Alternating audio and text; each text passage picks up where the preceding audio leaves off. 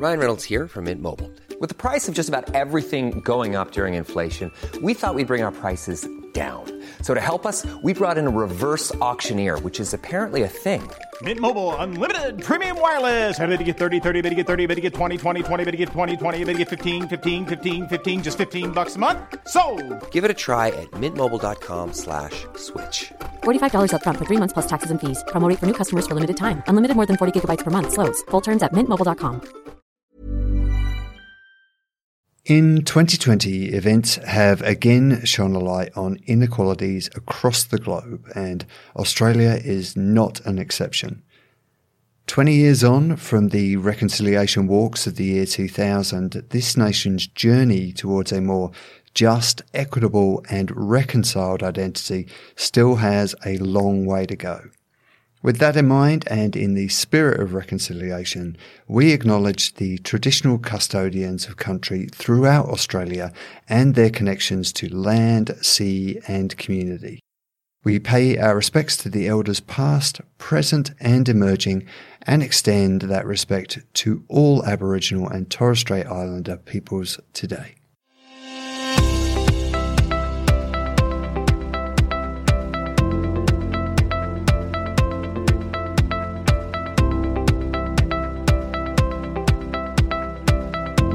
Welcome to Policy Forum Pod, the podcast for those who want to dig a little deeper into the policy challenges facing Australia and its region. I'm Arnagretta Hunter. I'm a cardiologist and part of the ANU Medical School, and I'm the Human Futures Fellow here at ANU. And I'm here today with Sharon Bessell. Hi, Sharon. Hi, Arnagretta. It's good to be here, and, and it's an exciting episode today. For those of you who don't know me, I'm Professor of Public Policy here at the Crawford School, and I head up the Poverty and Inequality Research Centre and also the Children's Policy Centre. Excellent. It's great to be back in the studio uh, with the team again. This week, we're back with episode three of our Wellbeing Economy mini series as part of the Policy Forum pod, exploring ways in which economics have created the problems for our world and the ways in which economics, particularly new ways of thinking about the economy, might bring us some solutions. But before we get the new podcast underway, I should remind you that Policy Forum Pod is produced by policyforum.net, which is part of the Crawford School of Public Policy, and that the Crawford School of Public Policy is, of course, Asia Pacific's leading graduate policy school. I would highly recommend those listeners to check out the degree program here at Crawford and the short courses, and you can do that through the website crawford.anu.edu.au slash study. I also recommend uh, people joining up with the Policy Forum pod through Facebook and obviously following us on Twitter. So last week we had a fantastic discussion with Professor Mark Howden and Tim Hollo about how we might use economics to tackle climate change and what broader societal and cultural changes are needed to move to a genuinely post-carbon economy.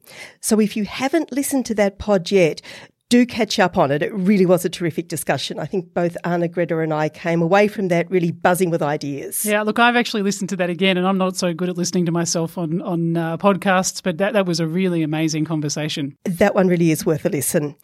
And today, I think we're about to have another amazing conversation. We're going to continue looking at reimagining society and the changing role of economics in this process. This time, we're going to be focusing on the idea of basic income. From Finland to Kenya, there have been numerous studies around the world and several real world trials of a universal basic income. But so far, no country in the world has permanently implemented the policy. But the COVID 19 crisis has painfully exposed the limits of welfare systems around the globe and has given a fresh impetus to discussions around basic income. With more and more people finding themselves in insecure employment and women still carrying the bulk of unpaid work, the need for a more permanent solution to these issues has never been more pressing. And so today we want to ask what might be the benefits of basic income and what would policy settings need to look like in order to make such a scheme successful? We are absolutely delighted to have with us today Guy Standing, who is Professorial Research Associate at SOAS at the University of London. Guy is a founding member and honorary co-president of the Basic Income Earth Network, a non-government organisation that promotes basic income for all. Guy, we are delighted to have you with us. Welcome. It's nice to be back, if only virtually. I'd love to be there with you today. Oh, it's really great to have you uh, join our conversation, uh, and we're really looking forward to today's chat. It's amazing how often uh, basic income has come up already in our podcast so far. So it's really important, I think, that we flesh this out today, and it's great to have such expertise in the room. Guy, you've written widely on the importance of basic income. You're a founding member of the Basic Income Earth Network. And basic income is a concept that's been raised several times on this series, where we're looking at how we can reimagine society and the role of economics with that reimagining.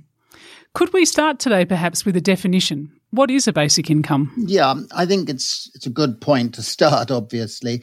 I mean, I've been advocating basic income for over 30 years, and it's an idea that's gradually crystallized in the course of those years. A lot of people are now interested for, for reasons you've mentioned. The idea of a basic income is that everybody in society, individually, should receive a modest monthly amount paid without conditions, um, paid without means tests, without uh, regard to work status or marital status or household status. And, and basically it, it's a, a right, an economic right. And it goes back to, in my view, and I've argued this in my books, it goes back actually a long, long way to 1217 is the origin of it, in my view. The Charter of the Forest, which was uh, sealed alongside the Magna Carta in November, in fact, 803 years ago, was basically saying everybody in society has a right to subsistence, a right to be able to live in the commons with dignity. And I think that's the origin of it. It is a matter of saying, look, the income and wealth of all of us is far more to do with the efforts of the generations that went before us than anything we do ourselves. And if we allow for the private inheritance of private wealth, why don't we allow for the public inheritance of public wealth? And that justifies the idea of a sort of social dividend to give people uh, basic security. And I think that that's that fundamental ethical rationale is key to understanding basic income and its appeal today. Guy, you mentioned there the idea of dignity and allowing people to, to live in dignity. And I just wanted to pick up on that for a moment. You've argued that basic income is a principled reversal of the trend towards means testing, behavioural testing and sanctions. And in the UK, there's been a great deal of critique of universal credit and the quite terrible impact on many people, particularly those living in poverty, and the way that has stripped away their dignity. In Australia, we have what is referred to as, as robo debt, where people receiving benefits have been assessed based on an algorithm as having in- incurred a debt, often inaccurately, and sometimes this has led to absolutely tragic consequences, including suicide. And these are genuinely deaths of despair. Just this week, the illegality of the Australian government's approach has been demonstrated through a $1.2 billion out of court settlement. Thinking about human dignity and the way we, we treat people as societies, I guess the question I'd really like to, to ask you is how did we get to this point where individuals and families are not only blamed, but as you say, sanctioned and often punished for needing assistance? Well, that's a very big question. Um, it goes back actually to big debates that took place in the 1980s. And I, and I wrote a, an article uh, at that time saying, look, we've got a neoliberal economics that's coming in that believes in free markets and flexible labor markets. And that is going to generate increasing inequality and insecurity in labor markets. And it erodes the principles of the welfare state as it had been developed in the post-war era. And I, predicted at that time in that article that there would be a shift to means testing away from social insurance and national insurance. And means testing would lead inevitably to workfare. And what I meant by that was that if you go for a policy which says we are going to concentrate on giving benefits only for the poor to the poor and target the poor, you inevitably erode the broad appeal of welfare, of social benefits. And you create a ridiculous problem of poverty traps. Because what you do is you say, well, if you're only giving it to the poor, then if somebody makes an effort to become non poor, they lose their entitlement to benefits and therefore have no incentives to take a, a low wage job. And that is, that is counterintuitive. It doesn't make sense. So you create moral hazards. That means people won't do what they would otherwise like to do and immoral hazards because people will go into the black economy and pretend they're not earning something and therefore not declare it and risk becoming criminalized uh, or being sanctioned or whatever. And I said that inevitably that policy of means testing would lead to governments introducing more and more behavioral control policies, more and more coercion, more and more pu- punishments, and to forcing people to take low wage jobs in one way or the other, workfare. And that's, of course, exactly what's happened. But the, the problem is actually worsened because if you have means testing and you have a flexible labor market, you have the growth of the precariat. This has been part of my main work over the last 20 years and my books on the precariat we may come back to. But you also create what I've called a precarity trap. Because if you think about it, if you're a low waged person, you lose your job, and you're part of the precariat, so you can only anticipate getting short term jobs, part time jobs, low wage, insecure jobs. Uh, you have to wait around before you get your benefits.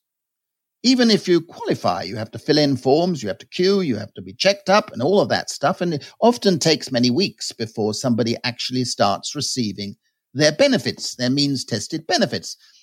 And at that point, supposing the the employment exchange or whatever it might be called, the tells the person we have found a part-time job the other side of Canberra paying pretty low wage. It may not last very long, but you've got to take it.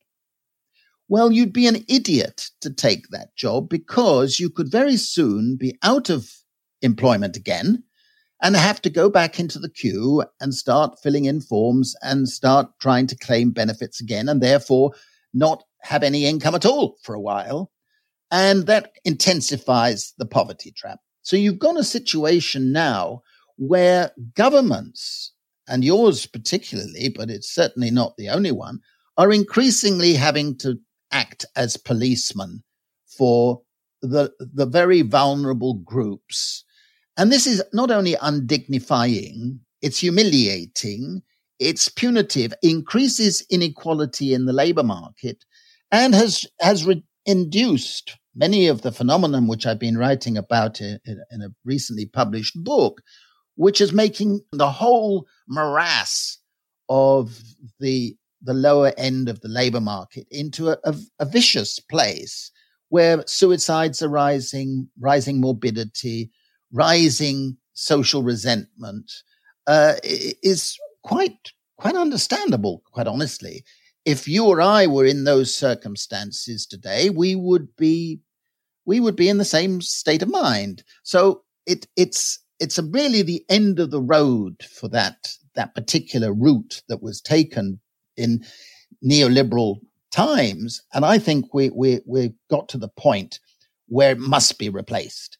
And you, you mentioned Britain, but Britain's with the universal credit is, is resulting in hundreds of thousands of people being punished for the little minor things, but the punishment is totally disproportionate to missing an interview or something like that. So it, it's really a vicious area at the moment. Mm, absolutely, and you know the effects in terms of the the impacts on health and well-being are, are really quite profound. Um, and again, a theme that's I think running through the conversations that we're having.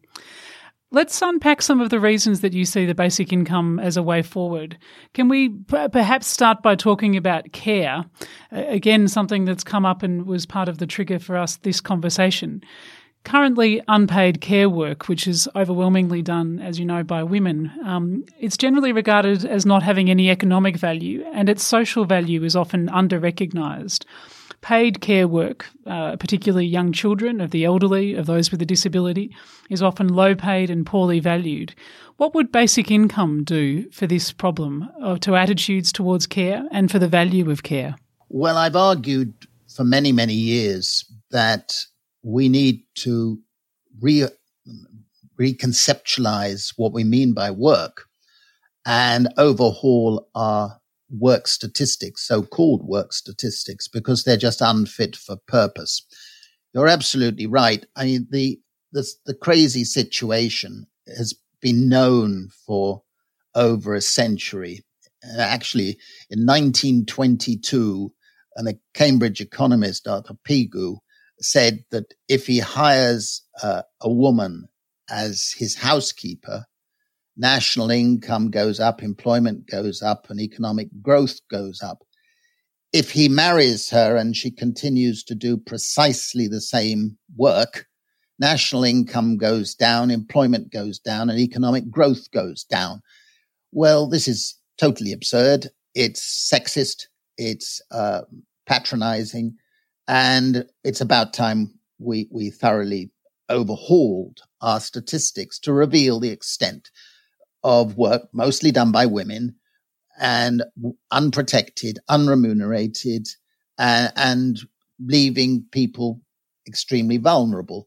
And I think one of the things that we've been learning in this pandemic is just how valuable and uh, necessary that we all do care. We all spend more time caring for others, caring for our community, caring for ourselves as much as as as possible. But but the sense of care as being an essential activity has suddenly come to the fore. It's ridiculous that it's taken this long and it's taken a pandemic to make more people sit up and, and talk about it in this way. But I've always argued that that a basic income would enable people to spend more time doing unpaid, uh, unwaged activities relative to doing what are often very boring, uh, bullshit jobs. And I think that this is a message that more and more people uh, are coming to accept and, and realize is part of the argument uh, for basic income. But I, I think to go back to the the big issue, if I may, at the moment, um, I wrote a little book which has just come out, uh, came out in March, as it happens, just as the pandemic was was beginning, and the essence of the book was I went back to William Beveridge's famous uh, report for the British government of 1942. And this was a very key moment, and it was the last transformational moment before we have today, when basically Beveridge said, all our social policies have broken down and inequalities have been increased before the war and there after the war we can't go back to what existed before. And he said he was hardly a revolutionary type himself. He was a very boring uh, Edwardian, really. And he said, This is a time for revolutions, not patching. What he meant was that we needed a, a profound reorientation, a transformation of social policy and the way we live. And he said in the next paragraph, and then I've, I've got the original of the 1942 report, and it's, it's a wonderful old document.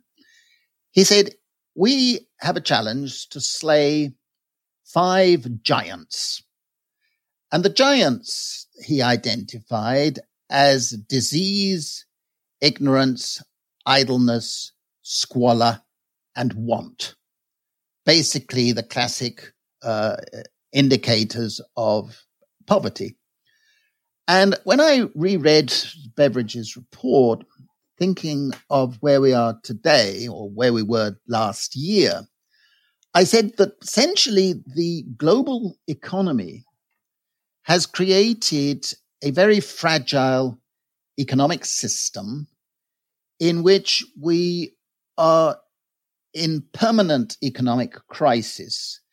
And it will only take one little setback, which will tip the whole economic system into major crisis. That was the argument of the book. And I said that we today are confronted by eight giants, eight modern giants that are preventing us building a good society, a great society. And the eight giants that I identified in, in the book are first of all inequality, which is grotesquely large by historical standards all over the world. And it has a particular character, this inequality, which is that it's part of rentier capitalism, by which I mean that more and more of the income, be it in Australia or all over the world, more and more of the income is going to the owners or possessors of property, financial property, physical property, or intellectual property. And less and less is going to those who rely on labor, on work. Wages are falling, stagnating, or much more uncertain and volatile. And this inequality is transmitted through wealth inequality being much greater than income inequality. Many people concentrate on income inequality. They should concentrate more on wealth inequality, which is much, much greater than income inequality. And more and more of the, the wealth is inherited. So this is the first giant. We need to do something about that because at the moment governments are not. The second giant is related and it's insecurity. We have chronic insecurity partly because of our labor markets, part of the because the way rentier capitalism has developed. Millions and millions of people all over the world feel chronically insecure and part of the precariat. And I, I, my books on the precariat have been translated into 24 languages. And so I get emails from all over the world in many languages uh, saying that they are part, people are part of the precariat and they're insecure. Third giant is is debt. We have chronically high private debt. If you are in the precariat, you feel uh, one little accident and you're going to be out in the streets. You're on the edge of unsustainable debt. And the fourth, the fourth giant is well known right across the world, and it's stress. We have a pandemic of stress before the pandemic of COVID. And this is re- resulting in rising rates of morbidity, rising rates of cardiac problems, diabetes, uh, blood pressure, suicidal tendencies, and so on. The fifth giant, and I'm being very brief to give you the overall picture, the fifth giant is precarity itself. The feeling that people are losing the rights of citizenship. The feeling that they have to be supplicants, they have to ask for favors. They have to rely on discretionary um, judgments by bureaucrats or parents or employers or landlords or whatever. The sixth giant is, of course, the threat of the robots, the threat of automation. I happen to be in favor of automation. I think it would be great if a lot of terrible jobs were automated out of existence uh, because the people having to do them are being demeaned and, and humiliated in having to do them. The, the seventh giant to me was the one that I've identified as the one that will make basic income uh, essential because basic income could help reduce inequality, reduce insecurity, in, re- reduce stress, reduce debt. But I think the most important reason why basic income will become the go-to policy it's not a panacea, but it's got to be part of a progressive agenda for this new society, is the threat of extinction. The ecological crisis requires high carbon taxes. It requires a different way of organizing production, less emphasis on economic growth, more emphasis on living well, slowing down. And I think the young in particular realize that we've got a major crisis in the ecological threat of extinction and we need carbon taxes. There's one problem with carbon taxes, which is that it increases inequality. They are regressive. And therefore, the only way to make them politically acceptable is to say that the revenue from carbon taxes will be recycled in the form of basic income, because then it becomes progressive. It reduces inequality and makes carbon taxes uh, popular. We have them in, in Switzerland uh, in a very small way, but it's made, made carbon taxes actually quite, quite popular. And the eighth giant is the one that I identified in my book in 2011 is the threat of neo-fascist populists. And I predicted on page one of the Precariat that, that a political monster would arise. That, that was the exact word I used unless the Precariat's problems were, were addressed as a matter of urgency. They haven't been addressed. And we saw in 2016 that monster arriving uh, in the name of Donald Trump. And uh, in November 2016, I received a huge number of emails from people who'd read the book, said, Your monster has arrived. So we have these eight giants. And I think what we're now looking for is a new set of policies that recalibrates what sort of society we want to see emerge after this pandemic. I, I did a video with Massive Attack uh, recently where I say basically we've got the ninth giant in this pandemic and it's the point in which we're realizing that society and us as individuals lack a sense of resilience. We lack resilience. And unless we have resilience for everybody, we'll have repeats of this pandemic in different forms. And that is a terrifying prospect. This is already the sixth pandemic of the 21st century. So we're, and we're only in 2020. So we need to relook at our politics. And I think that the respite that we've got with the election of Biden instead of Trump is only a temporary reprieve. The fear I have today talking to you is that the announcement of two or even three vaccines on the horizon for COVID will lead back to a, a business as usual type of mentality. Let's go back to yesterday. Let's put everything back. Let's go back that V curve and stimulate economic growth. But in actual fact, what we need is a, a, a profound transformation in the way we organize society. And I think the young in the precariat understand that. They don't want to go back to the old laborist model. That's why Social Democrat and Labour parties are not doing very well, even despite the huge crisis that neoliberalism has produced. So I, I'm I'm actually excited at the moment, but I think it's going to be up to the new younger generation of people who are now students, people who've just come out of university, to be bold and courageous in taking us into uncharted territories. And that that is very exciting. We need revolutions, not no, patching. No, no, it's I a don't really think, great line. I don't think we can use the word revolution. I, I, I've advised against that. Certainly revolt. Certainly revolt. Revolt. And, okay, and, revolt, not you patching. Know, the trouble with the word revolution is it's tainted by history and, and has too many uh, messages. I think we need a transformation, a new progressive hmm. politics. I mean, most people in the old laborist parties, including in Australia, I'm sorry to say, uh, including Britain, they're, they're dead men walking.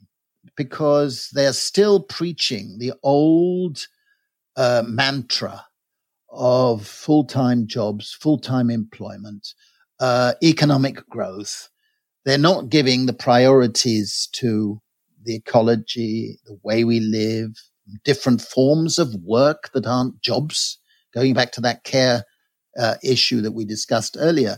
And I think the, the new precariat movements, which I've been asked to address all over the world, is extraordinary. It, I, I think they are holding out much greater hope. And at the moment, it's, it's a very sensitive area, but I think new political movements are beginning to emerge. Guy, I'm, I'm interested in your thoughts about how we create political space for the kinds of transformations that you're talking about. Um, and many of those issues that, that you've raised, those eight giants and, and indeed the ninth giant of, of pandemic, uh, are about inequality, but they're also about intergenerational equality because so many of those issues, particularly ecological, environmental issues, but also the rise of neo-fascism, um, are going to impact on younger people and on emerging generations much more than they impact on current leaders. I think one of the really interesting things about the US election was that we saw two um, white men in their 70s, but vying for power with very little space for young people and for new ideas to come through. So, how do we create that political space for transformation? I think that's obviously a huge question. And I think the energy out there uh, with green groups, with precariat groups, with social movements, um, with certain types of NGOs, I think there's a lot of uh, energy in different directions. I I am concerned at the moment that the, as I said just a moment ago, that the the feeling might be uh, missed that we need we need profound change, not tinkering, and I, I I believe that more and more people in the precariat are profoundly dissatisfied with the politics on offer I, I, I, one of the worst aspects of this US presidential election that's just happened is that a man who's a despicable liar uh, has a terrifying record. He is a bully. He's a racist. He's a misogynist. His record with women is disgusting, etc. He managed to get 71 million votes.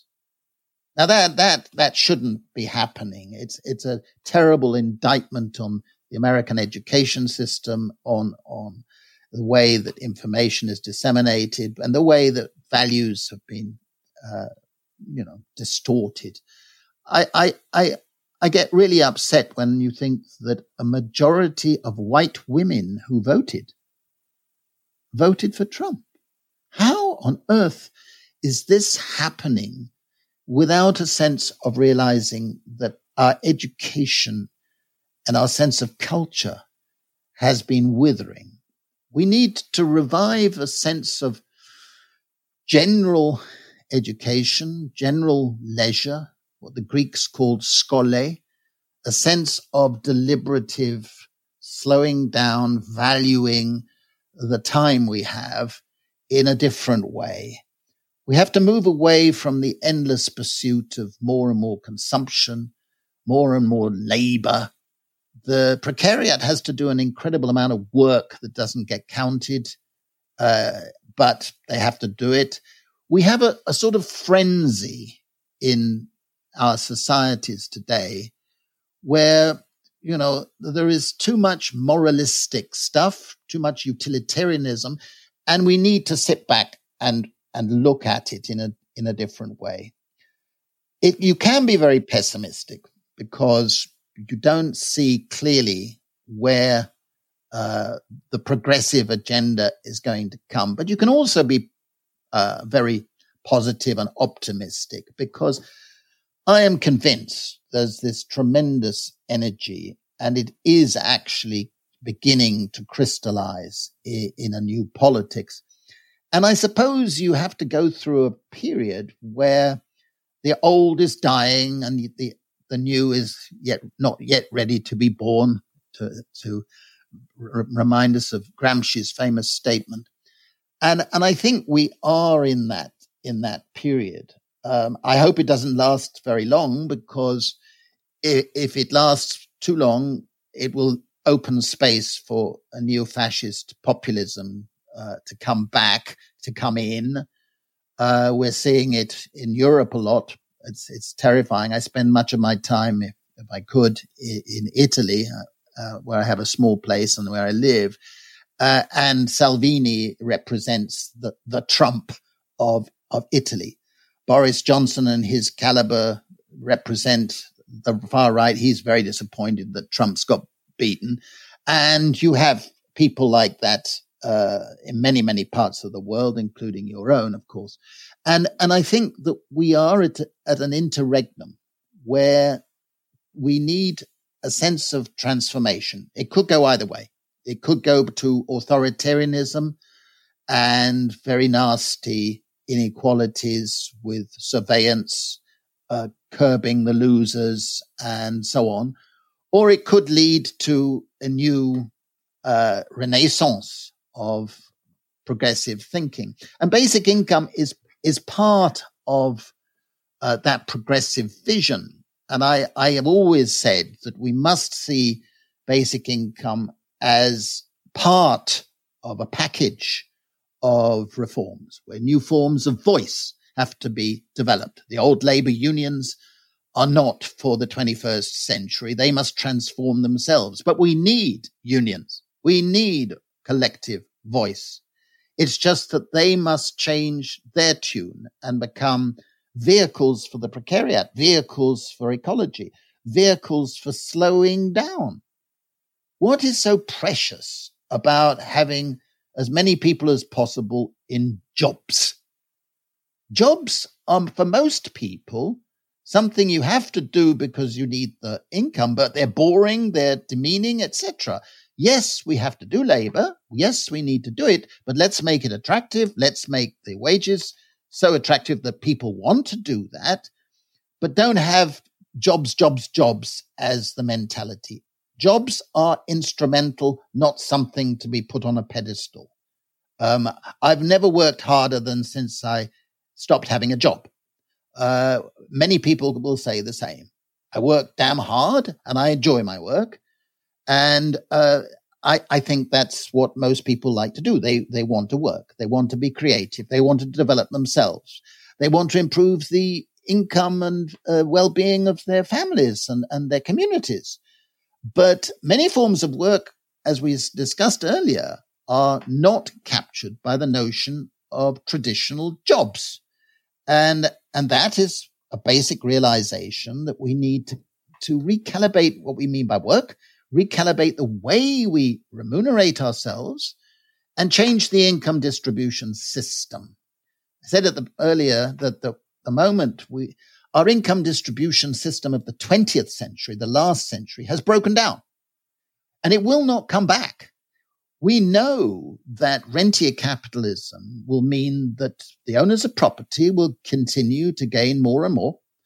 And those who rely on jobs and wages will continue to stagnate and be left out of growing affluence. This has been a reality for 30 years. It's not just to do with the pandemic. It's a globalization reality. And it, the realities are not going to change. So we need actually to, to encourage those who are going into politics to, to think about a different progressive agenda to forge. And, and that I think is, is where we put basic income and, and see it as a necessary aspect of this new income distribution system. It will enhance freedom and that is so important. Yeah, that, I mean, I think that's exactly where we're up to, isn't it? That the, the, crisis or the sequential crises that we've had in Australia. We had an extraordinary climate change uh, year in 2019 with drought and fires that lasted months, and we rolled straight into the global pandemic. There are questions that we can ask now that we haven't asked previously, and it's a time for really significant imagination. But before we move on to more of the solutions, we will take a short break and we'll come back in a minute. Ever catch yourself eating the same flavorless dinner three days in a row? Dreaming of something better? Well, HelloFresh is your guilt free dream come true, baby. It's me, Keke Palmer. Let's wake up those taste buds with hot, juicy pecan crusted chicken or garlic butter shrimp scampi. Mm. Hello Fresh. Stop dreaming of all the delicious possibilities and dig in at HelloFresh.com. Let's get this dinner party started.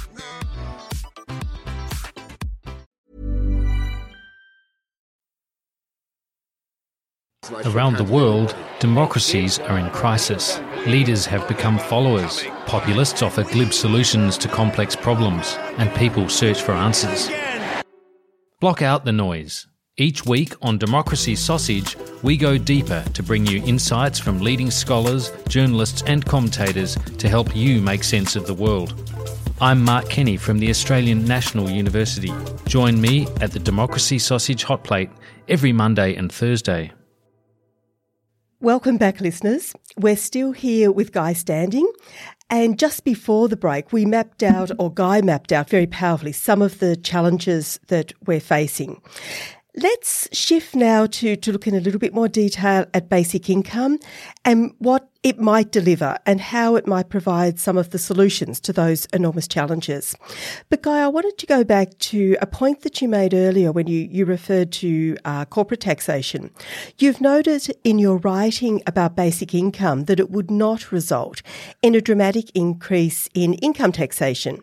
So I'm keen to, to tease out your ideas a little more on how it would be funding and what kinds of revenue raising mechanisms or savings that you think can be used to fund basic income, how we can think differently and imaginatively to be able to fund something new. I, I wrote a book which was published last year called Plunder of the Commons, uh, a manifesto for sharing public wealth. And in, in that book, essentially, I've been saying that the commons are a vital part of every society. The commons are what belong to all of us, but belong to nobody. They are our land, our water, our facilities, our social facilities inherited. They're our culture. They're, they're different aspects of, of our resources. And what's been happening uh, historically, and particularly in the last 30 odd years, is that we've seen a plunder of the commons, an enclosure, a privatization, a commodification of many parts of, of nature. And what I'm arguing in the book is that we need to create a commons fund and essentially with levies on all the incursions into our commons that have been taken illegitimately or otherwise by commercial interests and making profits from resources that belong to everybody. And if you build a commons fund, you could begin by having a wealth tax, a land value tax, a, uh, a carbon tax, and levies on other forms of incursions that have been taking part of our culture and turning it into private profit making. I think that's perfectly consistent with a market economy. It's perfectly consistent with a more socialized economy. It's consistent with any type of economy. So I don't want it to be labeled one way or the other. And the great idea of a, a commons fund is that it would be analogous to what the Norwegians have done. In their case, the Norwegians when they discovered North Sea oil back in the 1980s, instead of privatizing the oil, they set up a, a fund, a national fund, and the royalties all went into that, that fund. And as the fund has grown, it has become the biggest wealth fund in the world. And I often joke with people when I'm talking to students. I said, my advice to all of you is to find a Norwegian partner and, and get together because in reality, every Norwegian today is a millionaire. and you, you would you would do very well. And they have this fund, and what they can do is they distribute the dividends of the fund. So as the fund builds up, the rate of return justifies the payment out of, of money in various forms of social policy. And what I'm proposing is that a commons fund of that type doesn't have to be based on oil. It can be based on levies on all incursions into the commons, including uh, taxes on air, pollution, on billboards, on frequent flying, where all of that is contributing to the ill being of large numbers of people. You know, and we, we need to, to do that. And the right, I'm writing a book at the moment, which is very relevant in Australia about the blue commons, the enormous potential and the way that the, the marine systems of the world are being depleted and exploited and turned into private profits when we need to preserve them and we need to tax heavily those who are, are illegitimately taking from the blue economy. So I think thinking along the lines of the commons and how valuable the commons are to the way we live, we need uh, public waters. We need beautiful parks. We need libraries. We need the social amenities that have been built up by our, our predecessors. And we've been fortunate to inherit them. We need to preserve and use those for everybody, not just for individuals who have a bit of money and able to make profit out of it. That is disgusting. So we we have to think about uh, a building the capacity to pay out uh, over over time, and the Alaska Permanent Fund, in a sense, uh, was a precursor of what I have in mind. There, they they put the royalties into a, a permanent fund and distribute to every resident of Alaska each year a dividend from that fund. Unfortunately, the Republican governor recently has raided the fund because he cut income taxes to zero and he needed to pay for other things and he's raided the fund. So it's been polluted by politicians. But you can protect against that in constitutional ways. I personally think this is the best way of affording uh, a basic income.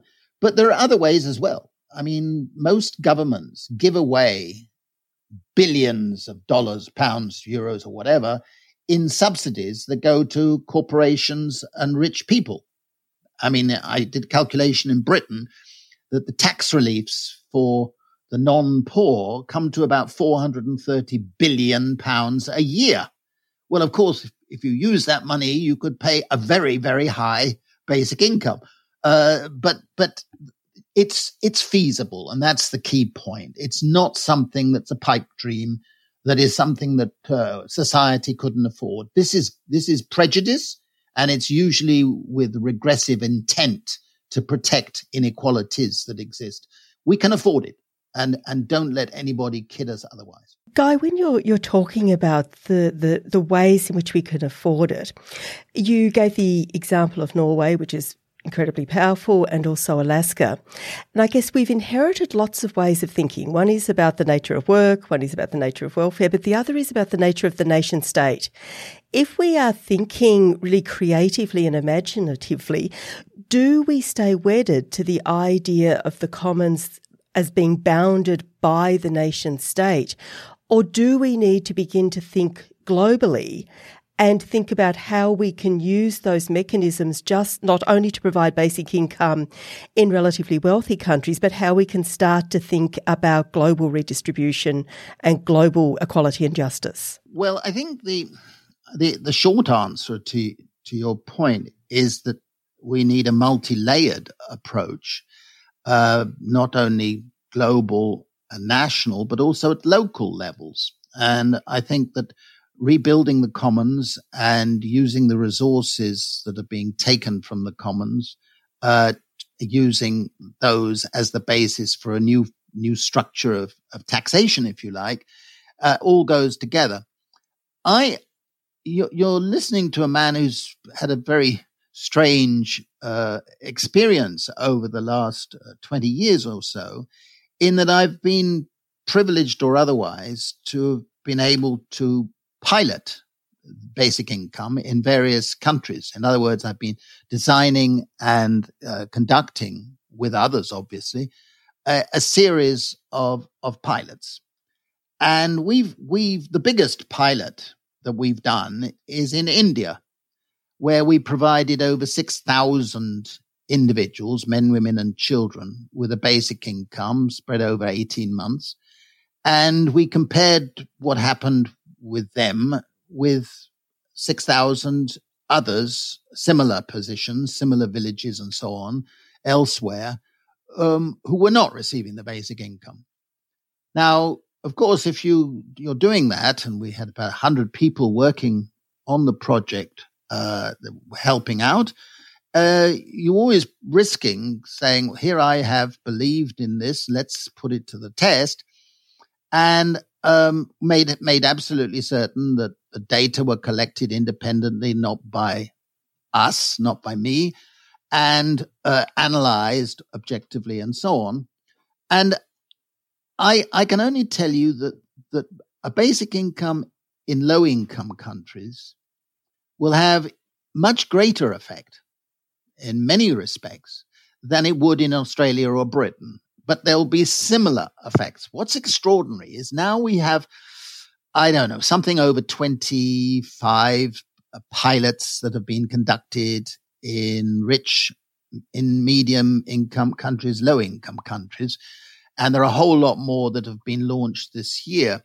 And what's extraordinary is although the methodologies have differed, the designs have differed, the sizes have differed, the results are remarkably similar in different types of country, different strength of effects and so on, but, but they're all, all consistent with one another. And I think that that is, is building up a very powerful message that that this can be a transformative policy. Yeah, and I, I, think that probably leads us on to the last question that I was going to ask. Um, Guy, you mentioned earlier the work that you did with Massive Attack, and uh, I think it was a pretty amazing film clip uh, that I was looking at in the last couple of days. I recommend it to everybody listening. But that brings us back to the messaging, and you talked about the importance of developing a new voice and I, am really struck by the need for confidence in a new narrative that radical transformation is is the, the desirable way forward rather than some sort of regression to, to an old fashioned norm. What's your advice for the generation of people who are working on this about how we can shift that narrative politically or in our in our society locally? My first piece of advice is we have to translate the energy into collective action. We have to realize that we will only achieve this transformation if we are all participating in it in our small or big ways, whatever it might be. And I'm often asked by people who are in the precariat or whatever, they see it, they've read the books or whatever, and they say, What should I do? And um, the simple answer is you've got to do something. You've got to be, be involved. We have no excuse for sitting back. We have no excuse for passivity. We have a genuine crisis and it's not going to be cured by the arrival of this vaccine or the arrival of Biden or whatever. It's a, a crusade we have to be on. And it's a crusade that has to marry interests with the ecology with the way we live. Let's have a slow time movement. Let's have a slow food movement. Let's have a revive the commons movement, a charter for the commons, a way of thinking that says the values of work and leisure have to be triumphant over the dictates of labor and consumption. We have to have a new way of articulating a progressive vision of a good society, not go back to the tired rituals of the 20th century. They were A hundred years ago, they were fantastic. They were transformative in a different way, in a different era. But we're not in that era today. We're in the 21st century with a precariat that's growing, with a class structure which has a disgusting plutocracy at the top, who've billionaires who've been making billions during this pandemic, uh, while millions others have been losing practically everything. We need a transformation and we need a sense of anger and we need a sense of passion. And, and that I think is what some people are showing. And, and I will say to them, go for it. Absolutely go for it. But don't treat it as an ego narcissistic uh, way of advancing yourself. You've got to be part of the commons. Let's revive the sense of being a commoner and commoning. Uh, that's the essence of what I'm trying to write about these days because the sense of commoning, the sharing, the participating, the collaborative efforts of reciprocity and empathy and compassion. These were all values disparaged by the neoliberals in the 1980s, 1990s, and way up to now. But I believe there's that energy out there that that is crystallizing, and, and you know, all power to them. Guy Standing, this has been a, a, fantastic conversation. I think both Arnagretta and I would like to continue it for much, much longer, um, but we need to draw it to a close. You have given us incredible food for thought. You've given us a rallying cry. And I think most importantly, you've given us a sense of optimism about how we can transform the future. Thank you so much for your time. Thank you. Well, Arnagretta, I, I feel as though my head is spinning yet again after that incredible conversation with, with Guy. It's hard to know where to start. What was your big takeaway from, from that conversation, if you can choose just one? Yeah, no, it's a really easy question. one takeaway message from all of that discussion. Um, an extraordinarily rich uh, reframing. And I, I think that's that's some of the extraordinary inspiration for me out of the the series that we've done so far and the people we've spoken to is that it is it's a great time. It's an extraordinary time to reimagine that we can ask questions about what work might mean that it's a very good time to redefine the, the essence of work and to think deeply about the role that that plays in our society I'm struck by this concept of the commons and I think that's probably really important in terms of addressing our, our ecological and environmental challenges of climate change and I wonder how that would actually work out. And I'm again struck by this the the tensions between local and national and uh, and global action and the the real enthusiasm that that we could hear from Guy Standing about local participation and getting people really motivated to be involved in the decision makings in their community. Yeah, there was there was a lot to take away from that. I, I think I'm possibly one of the few people listening that got really, really excited by the fact that Guy said he has the original Beveridge report in his possession. Um, but putting aside my rather social policy geek tendencies, um, I, I think I was really interested to hear Guy talking, as did Mark and Tim, um, and I think John raised this as well in our very first pod with, John Quiggin um, about, as you say, the local, the national, and the global. And I don't think these things are necessarily in tension. I think this is one of the really interesting things from, from what Guy was saying that we can see ways of transforming the way we think that kind of bring these things into harmony. And so you can start to see how the local, the national, and the global can fit together in a way that's complementary if we transform the way we think about these things and, and kind of pull out, pull away some of those tensions and look for the, the synergies and the way that we can um, make things work in a much more kind of harmonious way.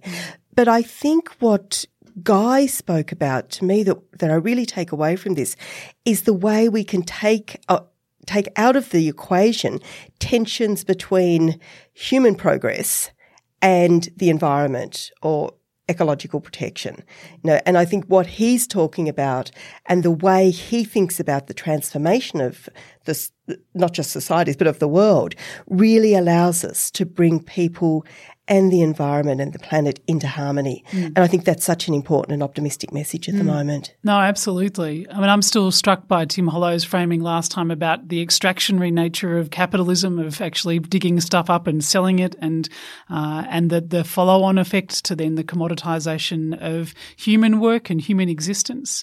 And I think the framework of the giant, the eight giants that the Guy Standing gives us, shows us the consequences of that commoditization, both of the natural environment around us and of the humans on which the uh, that I guess are habit, habitating on the planet. And then he's also given us the framework whereby we can solve that equation and we can, and that, that again, as we perhaps suspected, that really thinking deeply about things like work and economic structures really give us some re- extraordinary and inspirational options. So much comes back to rethinking the nature of work to rethinking the way we spend our time and what we value. And I think that has been sometimes an explicit, but consistently an underlying theme of these conversations.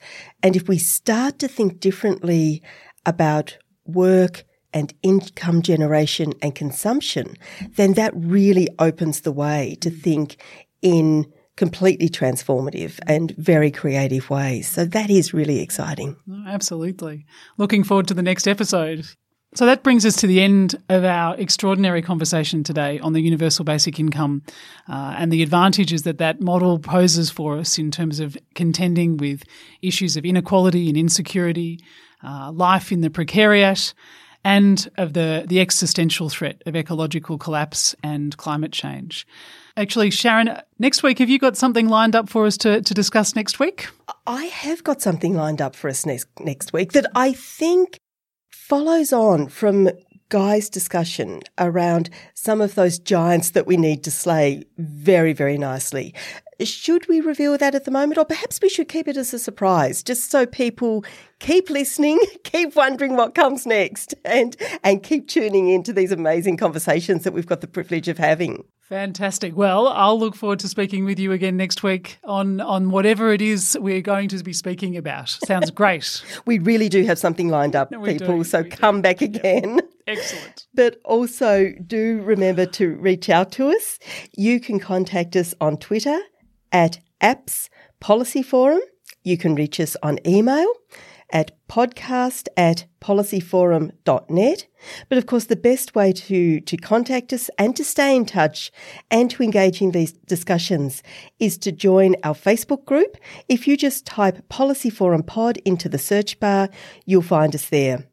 And please don't forget to leave a review. We love getting reviews. We particularly like getting really nice reviews, but we also take on board the ones that suggest different ways of doing things.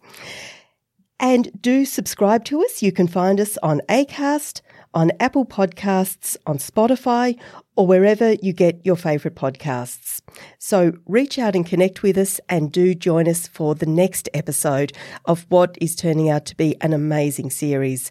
Um, not just on uh, a well-being economy, but on how we transform this world in these troubled times. Fantastic. Looking forward to next week. Bye bye from me for now.